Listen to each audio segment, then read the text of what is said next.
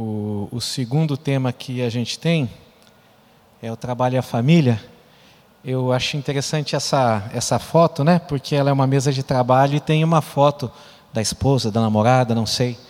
E é curioso porque acho que a maioria de nós que já teve uma mesa de trabalho num escritório, normalmente põe a foto da família lá, né? O que é muito bom, ajuda a gente a lembrar das coisas, mas também muitas vezes nos traz aquele conflito, né? Puxa, será que eu estou trabalhando o suficiente para sustentar minha família? Será que eu estou trabalhando de menos ou de mais? E esse balanço é um desafio pessoal muito grande. E eu queria contar para vocês duas experiências que eu tive com isso, com relação ao trabalho e a família. A minha formação é de engenharia elétrica. Por sinal, nós temos 3 pessoas de exatas aqui hoje, né? Contabilidade, engenheiro também, é uma ocasião especial. Minha formação é engenharia elétrica e há uns anos atrás eu trabalhei em Brasília, numa empresa, e eu fiz carreira em operadora de celular. E eu fui para Brasília, saí de Curitiba, fui para lá para trabalhar no projeto da construção de uma rede. Então, você imagina, construir uma rede celular, claro, não era só eu, era uma equipe bastante grande, mas era muita coisa para se fazer, muitos desafios, muitas decisões o tempo todo, e a gente trabalhava lá. E quem conhece Brasília sabe que os espaços lá são muito grandes, e essa empresa que eu trabalhava, ela tinha uma área bastante grande, e nos fundos da empresa, assim, parecia uma universidade, eram vários prédios, e nos fundos da empresa tinha o clube da empresa.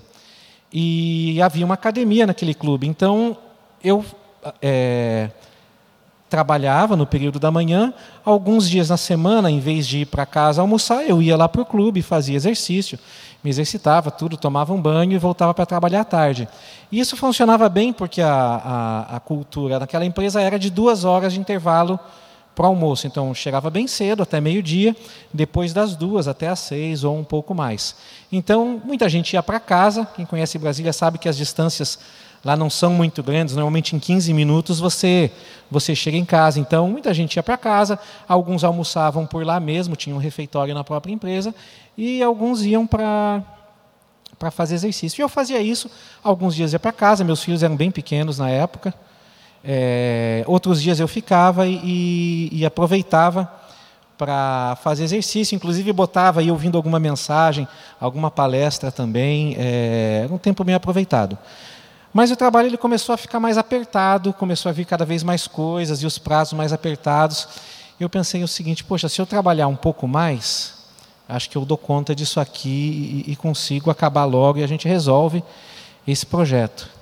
E eu passei a não ir mais para casa. Eu almoçava rapidamente, em 15, 20 minutos, e voltava para o escritório, não fazia exercício, e também não ia para casa nos dias que eu almoçava em casa, não ia mais, e eu ficava trabalhando lá, e, obviamente, conseguia fazer mais coisas durante o mesmo período de trabalho, né?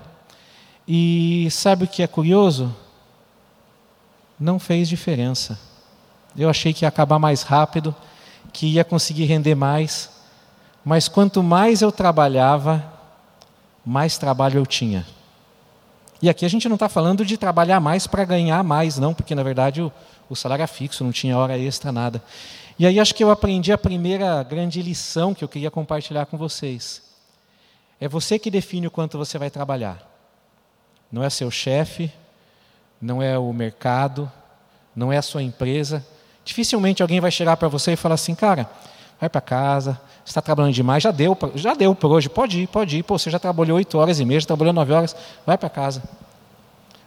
Não vou dizer que isso não vai acontecer, mas acho muito pouco provável que isso aconteça. É você que define o quanto você vai trabalhar. Se você trabalha muito, é porque você quer trabalhar muito. Você define o seu horário de trabalho, você é que define o momento em que você está trabalhando. Já deu por hoje. Ah, não terminou o serviço. Cara, pode ser terminado amanhã? Pode. Então eu vou para casa para ficar com a minha família. Não espere outras pessoas definirem isso para você. Isso é seu. Ah, vou pegar mais um emprego porque eu estou precisando complementar? Pode ser necessário. Eu não estou dizendo quanto você tem que trabalhar. Só estou dizendo o seguinte: é você que define o quanto você vai trabalhar. e o quanto você vai ficar em casa. Essa foi a primeira grande lição que eu aprendi. Até não está na Bíblia, deveria estar, né? Não está na Bíblia, deve estar de alguma outra forma, lá em Eclesiastes, de alguma outra forma deve estar isso escrito lá. Essa foi uma grande lição que eu aprendi. A segunda tem a ver com trabalho também, e curiosamente ela tem a ver não com o meu trabalho secular, que a gente chama, né? Mas com o trabalho aqui na igreja mesmo, que é trabalho, porque você coloca energia, você está fazendo alguma coisa. Então, há uns anos atrás, eu era supervisor de células, e eu tinha um conjunto de 6, 7 células que eu e minha esposa a gente supervisionava, e a gente visitava as células. Quem participa de célula sabe, eventualmente você tem que fazer uma visita, você vai encontrar o líder de célula para conversar com ele fora da célula, porque ele está precisando de alguma coisa. A gente fazia também na nossa casa reuniões com os líderes uma vez por mês, então eles vinham lá para casa e a gente fazia reuniões, e era muito abençoado, muito abençoador mesmo. Não tenho dúvida disso, eram líderes que naquele momento estavam passando por dificuldades, nem tanto nas suas células, mas nas suas próprias vidas, nas suas próprias famílias. A gente conseguia ajudar eles bastante, né, com essas coisas. Só que isso estava começando a ficar pesado. Eu trabalhava no centro e muitas vezes eu vinha, minha esposa me pegava no meio do caminho e a gente já saía para ir fazer uma visita para alguém ou para um líder e voltava quase meia-noite. Meus filhos, na época, tinham 18, 15, 12, mais ou menos, essa idade. Adolescência, a Mariana mais velha saindo da adolescência na época. E eu comecei a ver que, às vezes, eu ficava 2, 3 dias sem vê-los. Porque eu ia direto do trabalho para fazer uma visita, para visitar uma célula, para visitar um líder. Voltava à tarde, eles já estavam dormindo. Eu saía no outro dia bem cedo, porque eu trabalhava no centro na época. E às vezes passava o dia todo e no outro dia tinha uma outra visita, um outro compromisso. E não tinha visto eles. Obviamente, quem trabalha no centro não almoça em casa quando mora aqui na Barra e no Recreio, né? E isso começou a ser um problema. Comecei a ver questões envolvendo o meu casamento, questões envolvendo os meus filhos, que as coisas não estavam indo muito bem. Desentendimentos em casa, com a minha esposa, com os meus filhos. E aí fica aquela questão, né? Poxa, Deus, mas estou fazendo a obra. Eu estou visitando, eu estou ajudando. E, efetivamente, a gente tinha um resultado muito bom. A gente sabia que estava fazendo diferença, mas o negócio estava começando a ficar complicado. Obrigado.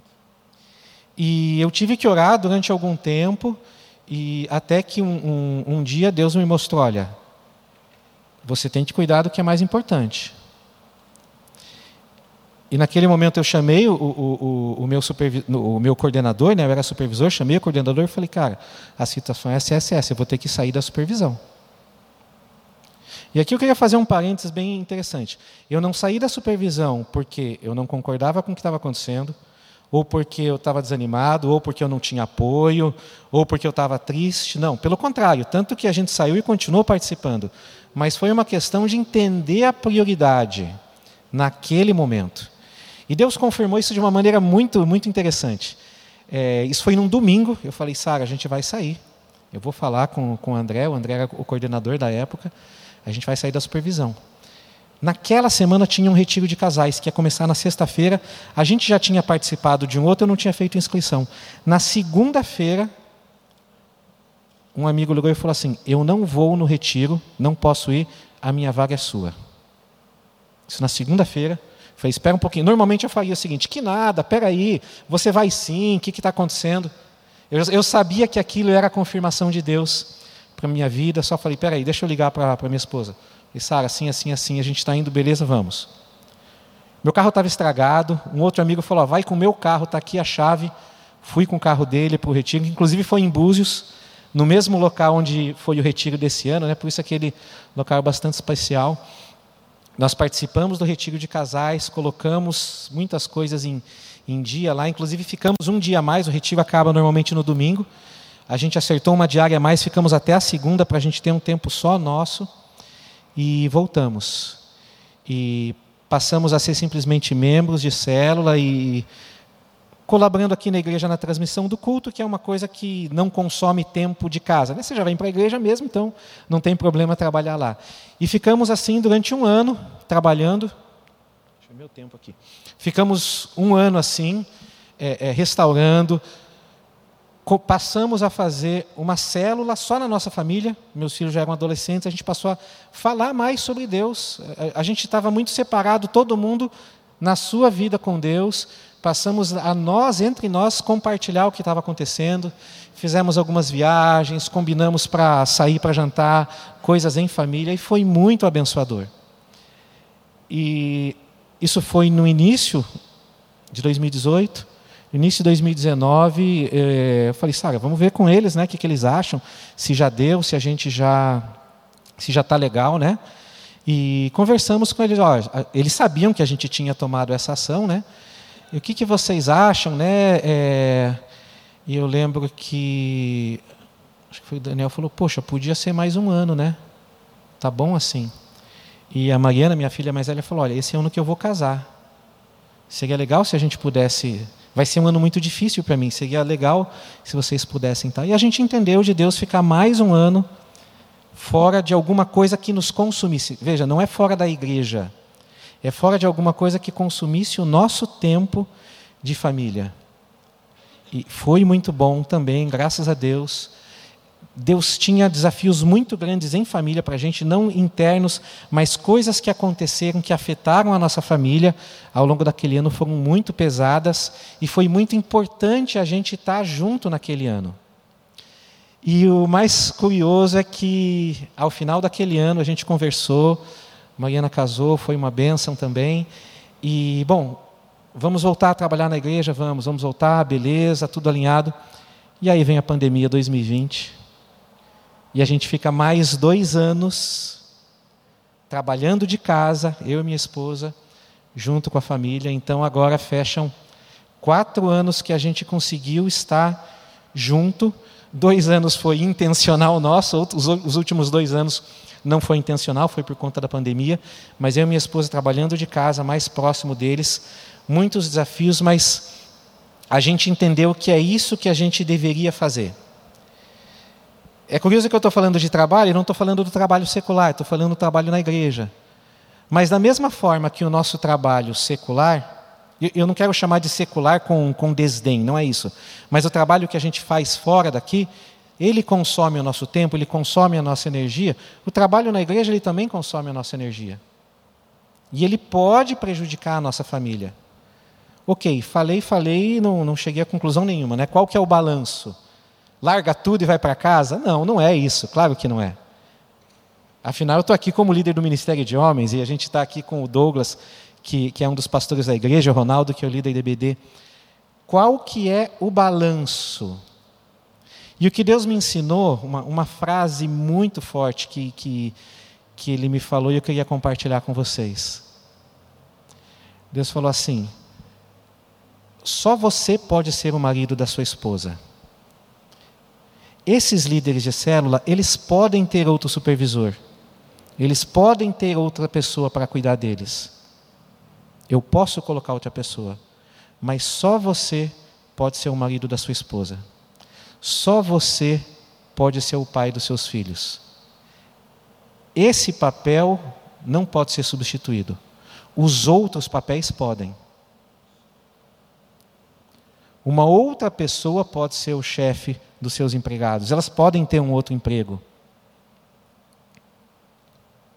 Você pode passar para outra pessoa e aquilo vai continuar funcionando. Mas na sua família, você é insubstituível. Ninguém pode tomar esse lugar. Então é um parâmetro bem difícil, porque não sei se alguém esperava que eu falasse assim, não, vá até aqui você para e faz. Na verdade, ele tem a ver com a falta e com alguma coisa que não vai poder ser suprida. E isso é uma coisa sua, que você sabe, que ninguém vai dizer para você, não, a sua família precisa mais de você ou não. E essa mensagem que eu queria deixar para vocês, essas 2 mensagens. Primeiro, muito dificilmente alguém vai falar para você assim, já deu, pode parar, trabalha menos, vai para casa. Ninguém no seu trabalho vai fazer isso. Pode ser que a sua esposa fale isso, mas dificilmente o seu patrão, o seu empregador vai chegar e vai falar assim: já deu, pare, essa decisão é sua. E a segunda coisa, talvez até mais importante, pelo menos para mim é muito forte, é: só você pode ser o marido da sua esposa e só você pode ser o pai dos seus filhos. Então, essa é a mensagem que eu queria deixar para vocês.